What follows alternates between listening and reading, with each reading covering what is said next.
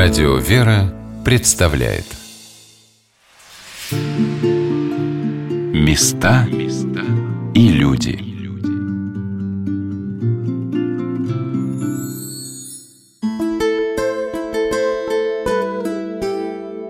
Всматриваясь в героические события прошлого, современному человеку трудно увидеть осязаемые черты людей и их поступков, что побуждало их к тому или иному действию, вдохновляло и укрепляло – но имея желание и дерзновение погрузиться в какую-нибудь эпоху, ты видишь, что она сама открывает для тебя свои тайные двери. Здравствуйте, дорогие друзья! У микрофона Анна Шалыгина. Сегодня мне хотелось бы рассказать вам о посещении Куликова поля, земли, которая в шелесте деревьев и крике птиц пробуждает прикрытый веками голос того славного для России времени. Холодным было это лето, уже в начале августа дышалось по-осеннему – чем дальше дорога устремлялась от Москвы, все сочнее и жарче становился воздух. Он был наполнен ароматами созревших хлебов, золотых нив, украшенных зеленью перелесков. Взгляд устремлялся и вдаль полей, и в глубину веков, когда шли по этой земле ратники русские. Вот так же в конце лета, после праздника Успения Пресвятой Богородицы, направляюсь к Дону. Проехали Епифань с ее огромным храмом, поворот на Себино, село, где родилась святая блаженная Матрона Московская и Себинская – и, стремясь успеть на воскресную литургию на подворье Троицы Сергиевой Лавры, вдруг остановились резко, как оглушенные неожиданным чувством. Вот оно, поле Куликова. Первое впечатление – пронзительный ветер и огромное число грачей – После литургии в церкви, посвященной вдохновителю Победы, преподобному Сергию Радонежскому, прихожанка храма, в прошлом экскурсовод музея на Куликовом поле Мария Григорьевна Винокурова, провожая нас к памятнику святому благоверному князю Дмитрию Донскому, рассказала, что птицы избрали это место как аэродром подскока, взлетную площадку для перелета на юг, а мне их неисчислимые стаи и резкие возгласы напомнили о том, сколько людей здесь, на этом малом пространстве такой огромной русской земли, встали друг против друга. Мария Григорьевна, рассказывая и о битве, и о храме, и о памяти того славного для России дня, на таком подъеме говорила обо всем, и позднее я поняла, что каждый человек, попадая сюда, чувствует себя невероятно возвышенно, как будто расправляя плечи, потому что это Куликово поле. Мы рады приветствовать вас на Куликовом поле, месте, где Святая Русь противостояла ордынской агрессии, которая грозила всю землю русскую сделать пусту, потом сесть в русских городах, править русскую землею, а оставшихся живых веру христианскую сменить на веру мусульманскую. После этого само имя русских исчезло бы с исторических карт мира. Мы все слышали такой термин «Святая Русь». Что это такое? Это Святая Русь созидалась трудами Сергия Радонежского и его учеников. На всех просторах земли русской забили эти родники святости, которые омывали душу народного от э, плена и повреждения нравов, которые нанесла Руси столетняя уже ордынская ига. Многое известно о святых подвигах преподобного Сергия Радонежского, о его прославленных учениках, основавших по всей земле русской знаменитые обители.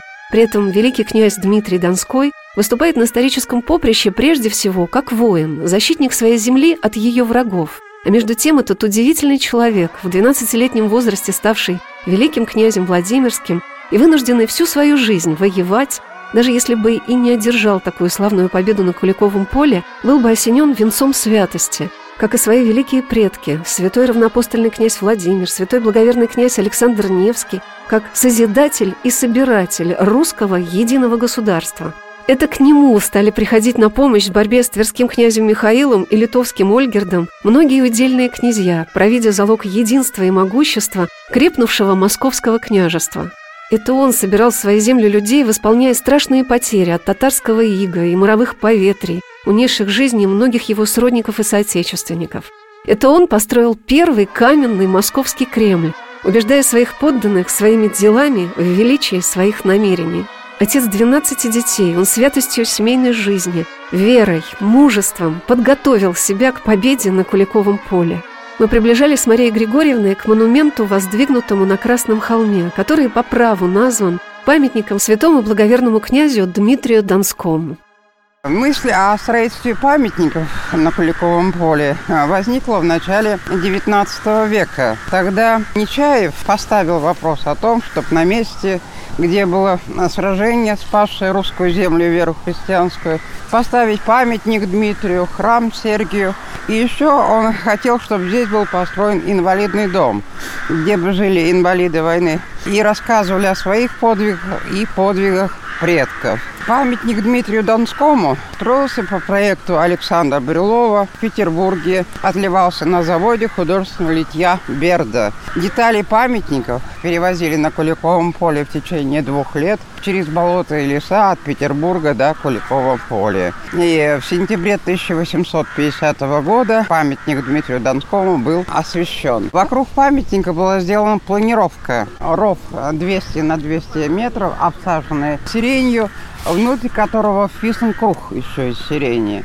И 1880 это 500-летие. И тогда снова возникают вопросы о том, что около памятника Дмитрия поставить храм Сергия Радонежского. Но на реальную рельсы этот вопрос был поднят по печеньям графа Алсуфьева. Одно из его имений – Красные Буйцы на Непрядве. Он подарил землю под храм, был председателем строительного комитета. Он учился в Академии художеств, был знатоком иконографии. И иконы для храма к нему поступали в течение 15 15-16 года. В письмах к знакомым он поговорил о непередаваемом впечатлении, которое на него произвели эти образа. Но в 1939 году храм закрыли и до сих пор не найден ни прориси, ни фотографии икон 18 года.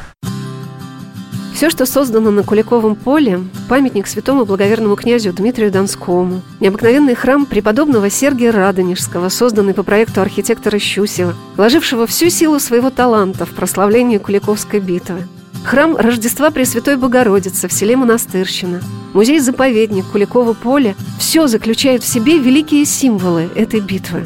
Мы приближались к Красному холму, к величественной чугунной колонне, украшенной воинскими реликвиями.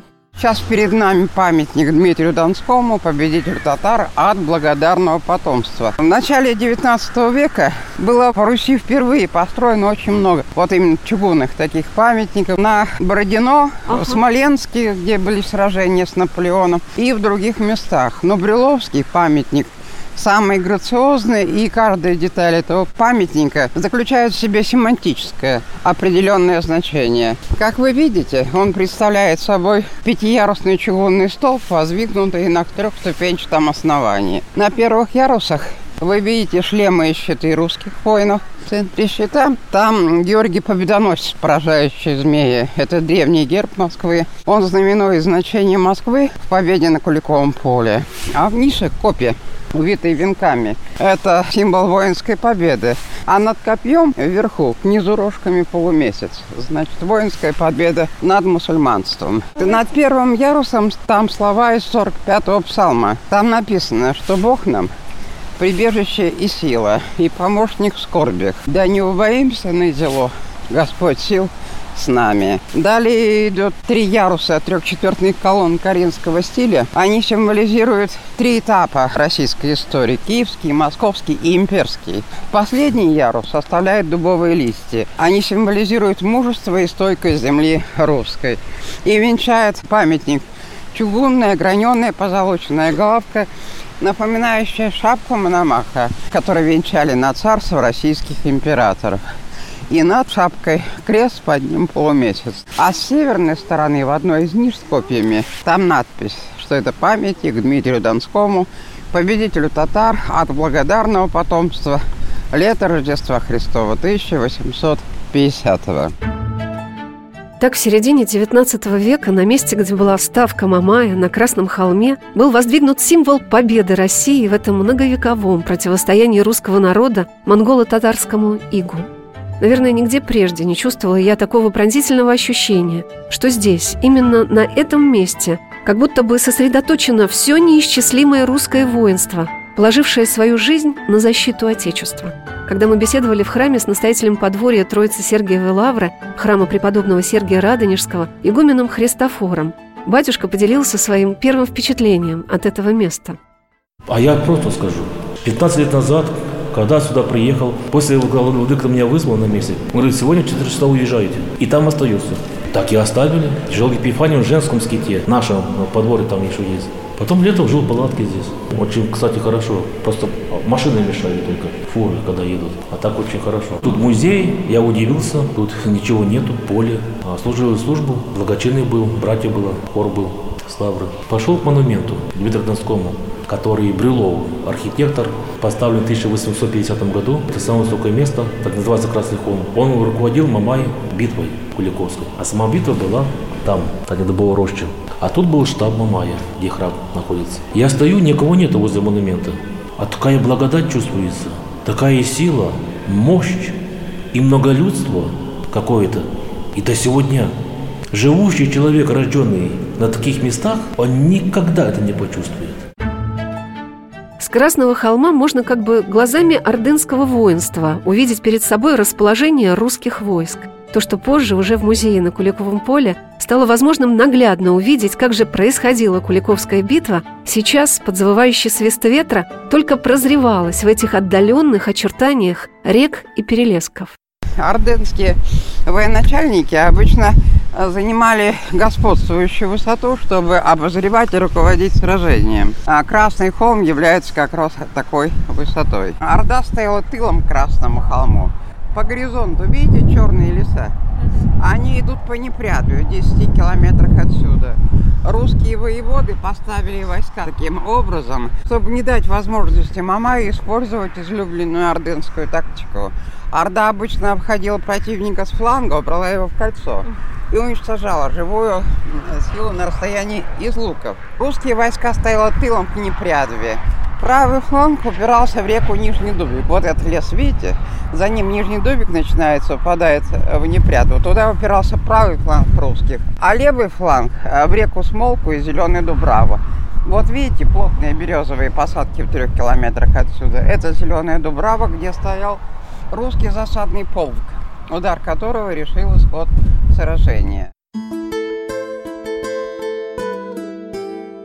Интересно мне представляется вопрос, почему именно это место было выбрано для сражения с наступавшими несметными полчищами Мамая, который в течение последних лет перед битвой собирал войска для того, чтобы наказать великого князя Дмитрия из-за его нежелания уже несколько лет выплачивать дань Орде, из-за неподчинения воли хана, когда он вновь решил отдать ярлык на великое княжение Владимирское Тверскому князю Михаилу.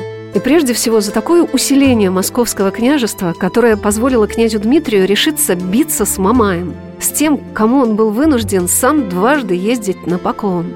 Но ответ на этот вопрос можно найти только в удивительном промысле Божьем, когда татары-монголы вынуждены были принять сражение там, где встретили их русские воины, пришедшие на это место на день раньше вражеских полчищ.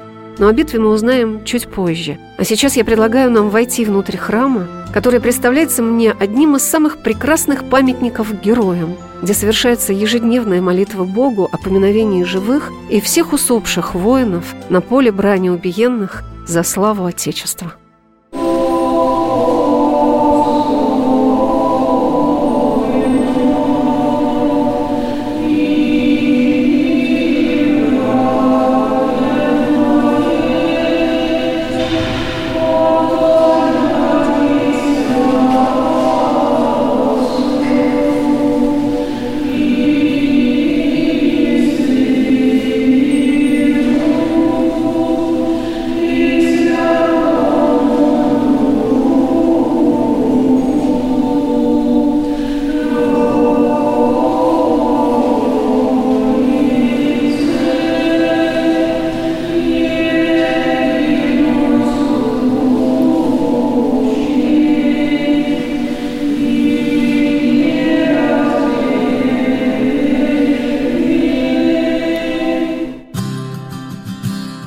Сегодня на «Волнах Радио Веры» мы рассказываем о месте русской воинской славы, о земле, где родилась Россия, где осознала она себя единым народом, свободным народом, Святой Русью, о Куликовом поле – Памятников, связанных с этим одним из главных событий нашей истории, на этой земле много. Это и монумент на Красном холме, посвященный святому благоверному князю Дмитрию Донскому, и музейный комплекс напротив Красного холма в деревне Маховое, где построен замечательный современный музей со смотровой площадкой и звонницей, на которой каждый день звуком колокола напоминают о начале и окончании Куликовской битвы.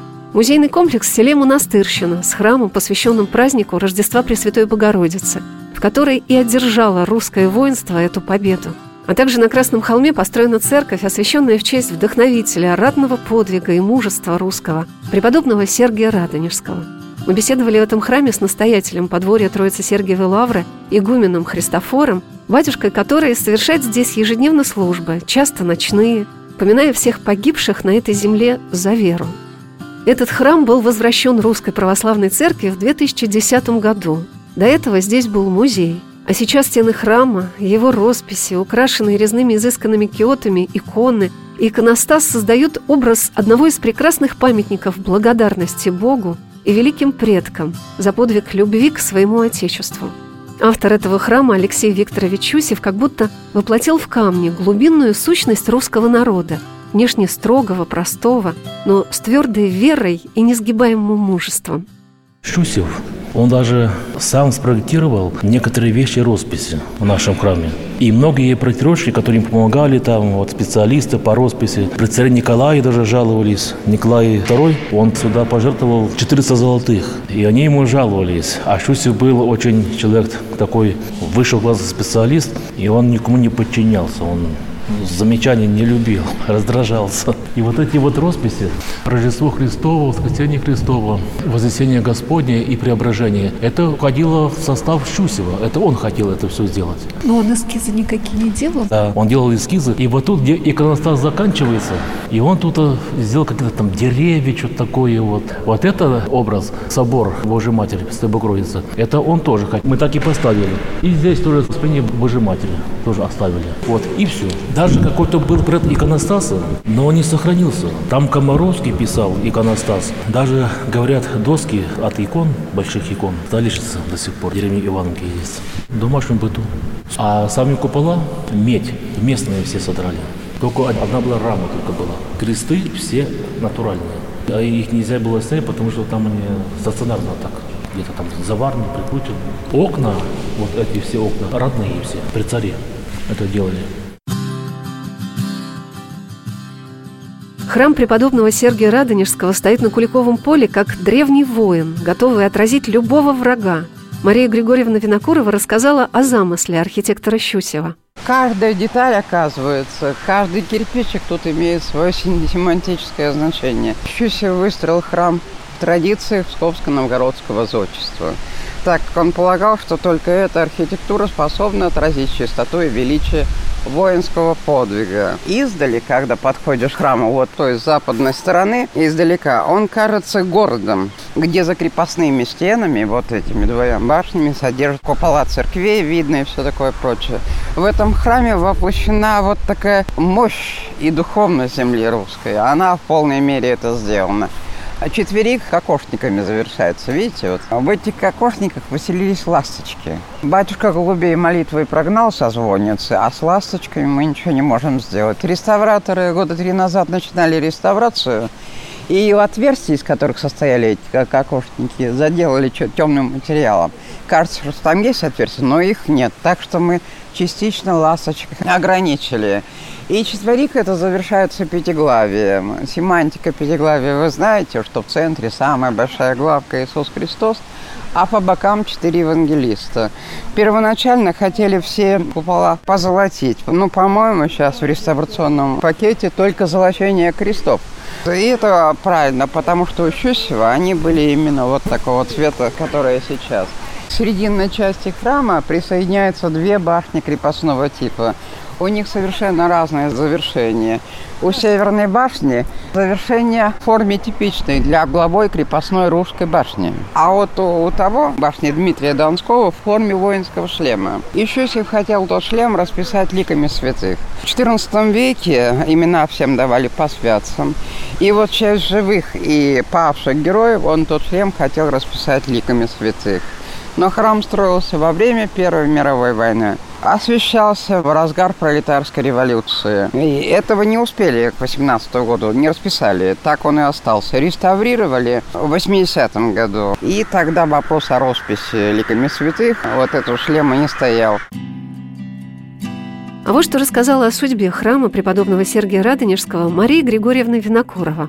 Храм освящался в феврале 18-го, в 1939 году закрыли. И 1980-600-летие. К этому времени храм Сергия уже 40 лет стоял пустым и без кровли. И состояние здания было плохим. Его отреставрировали, Государственный исторический музей. Москва построила в нем прекрасный музей истории Куликовской битвы. Несмотря на то, что это были времена государственного атеизма, вот на этом месте, где образ Серафима Царовского, там была длинная шлемовидная витрина, в которой находились две иконы 16 века из фонда ГИМа. Архистратига Михаила и Георгия Победоносца. А по бокам на планшетах с точной подсветкой были копии миниатюр из жития Сергия Радонежского – рассказывающая о святом служении земле русской и вере христианской. Окна тогда были темно-зеленого цвета, стекла. И все были планшеты, все с точной подсветкой. Очень интересное было. В 96-м выходит указ о том, что все поля русской воинской славы, это Куликова, Бородино, Прохоровка, все должны иметь одинаковый статус музеев-заповедников. Создается музей-заповедник Куликово поле, делается капитальный ремонт внутри храма Сергия со сменой коммуникаций. И тогда построили второй музей. Он назывался «За землю русскую, за веру христианскую». Так задача Куликовской битвы обозначила само сказание Мамаевом побоище. 1 июня 2010 года, в день памяти святого благоверного князя Дмитрия Донского, святейшим патриархом московским и всея Руси Кириллом было совершено великое освящение храма преподобного Сергия Радонежского на Куликовом поле, где расположено подворье Троицы Сергиевой Лавры – и как прежде схемонахи Пересвет и Осляби, воспитанники Лавры, игумен Христофор в наши дни взял на свои плечи самую трудную ношу – вернуть этому храму былое величие. Сейчас это чудо и праздник, и все, кто приезжают на это место, не могут не почувствовать в этом храме, что, как и наши предки, наши современники, все, кто принял участие в восстановлении храма-памятника, помнят о том, что здесь народ русский своим жертвенным подвигом поднялся с колен во весь рост, чтобы сплотить свои ряды и возвысить свой голос. И так и видится, как в храм этот со всех сторон притекают и князья, и бояре, и служилые, и мастеровые, и крестьяне, сложившие здесь свои головы, и многие поколения русских воинов, сменивших их в последующие века на рубежах Дона, защищая свою землю. Игумен Христофор рассказал, как проходило его стояние на этой земле во славу Бога и русского воинства – а чтобы эту всю красоту расписать, то я объездил почти 800 разных фирм города Москвы. Искали иконописца? Нет, деньги искал. Деньги искали. Ну, кто же вам дал денег? Вот и все по чуть-чуть, как видите, вот получилось. Батюшка рассказал о чуде, которое все, кто приедут в этот храм, смогут увидеть своими глазами. Он подвел меня к иконе преподобного Сергия Радонежского, которая украшена изысканным резным киотом, покрытым светящимся в свете лампад сусальным серебром. Липа посеребренная, сусальное серебро. А уже сама икона, это уже сусальное золото. Мы как решили? Владыка Федор сказал, слушай, если золотом это будет дорого смотреться, все-таки 14 век, Куликовская битва, победа, давай сделаем серебром. Я Владыка, хорошая идея. А серебром сусальным они никогда не занимались, потому что подготавливать подушку под золото – это одно, а по серебру не знали. И они подушку делали как под золото, и оно начало вот темнеть, так и так, и все. И разрабатывали в одном городе, Подмосковье, технологию какую делать подушку под серебро. У нас случилось чудо, когда поставили за две недели иконостас. Вот, допустим, у нас Сергей Радонинский, вот серебро идет, да? Видите, вот это, типа как золото? Да. Вот, оно само преобразилось. Да вы что? Да, никто ничего не делал. Буквально через две недели, как поставили. Вот только у Сергея Радонинского стало вот этим под золото, а тут нет, никто ничего не делал специально. Игумен Христофор, батюшка, чьими трудами и заботами восстановлен в таком великолепии храм преподобного Сергия Радонежского на Куликовом поле, который живет и молится в храме, настоящий хранитель этого памятника. И он поделился, как расписывали этот храм одновременно 45 иконописцев. Штукатурку всего снимали, покрытие делали полотно под роспись. Там желток яичный там разбивали. Это уже маляра делали, подготавливали. Один делает, где что будет, другой лежит, допустим, наверху большой палкой расписывает, контуры делает, другой контуры подделывает, третий цвета наносит, четвертый там доделывает. То есть каждый занимается своей работой, каждый выполнял свою функцию. Кто-то только по надписям только и все. Даже не орнамент. Орнамент уже другие уже делали. А вы орнамент придумывали, да? А мы вместе придумывали. Выбирали, да? Да. Из старославянских книг каких? У меня книги есть по орнаментам, да интернет сейчас. И они много предоставляли. Я уже там, бывало, там с трех орнаментов делаю один орнамент. Особенно вот на киотах. А киоты напольные и тройные киоты, это делали уже московские которые делали иконостас. И когда мы леса сняли, они говорят, батюшка, мы так не пишем. Я говорю, так это не вы писали. Господь писал вашими руками. В храме преподобного Сергия Радонежского росписи стен напоминают о событиях и ветхозаветной истории с ее сражениями, и вехи Куликовской битвы.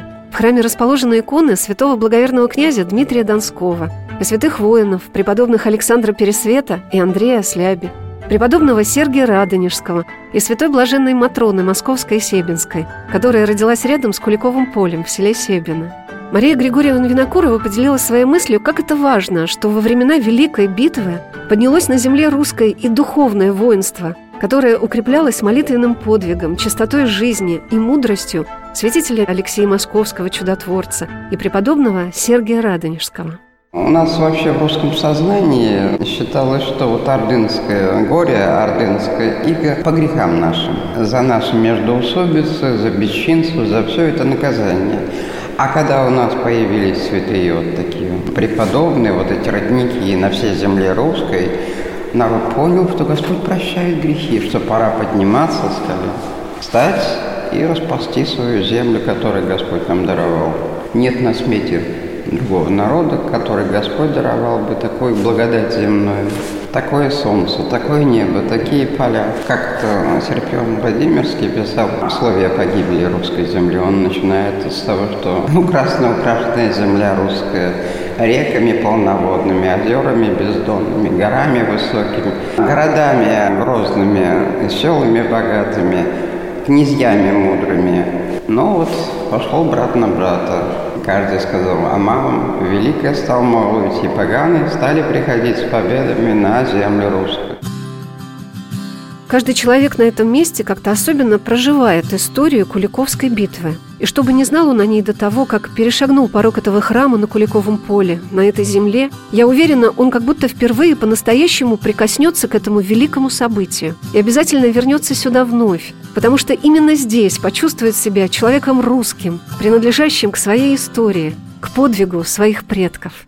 Мне понравилось вот Распутина. Он тут на Куликовом поле приехал в ночи, ночевал какой-то скирде, и вот на рассвете ему, так сказать, привиделось, что вот все образы воинов, которые пали в этом сражении, пред ним предстают.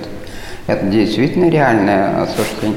Ведь небеса открываются немногим. И не по праведности, а по Божьей воле. Вот, быть может, такое есть. Но Вы чувствуете это... поддержку воинов в какой-то момент своей жизни на этом месте? Я чувствую, что мы обязаны служить этому месту, славе этого места, крови здесь пролитой. Обязаны служить нашему времени. Я молю Господа о том, чтобы Он дал мне мудрости, хоть немножко пробуждать сердца каждого, с кем я имею дело, любовь к земле русской и вере христианской, любовь пробудить в сердцах молодежи. Самая большая задача – любовь к этой травинке, к этой блинке, к той истории, к той крови. У нас все до Волги залито нашей русской кровью. И границы Советского Союза очерчены были русской кровью.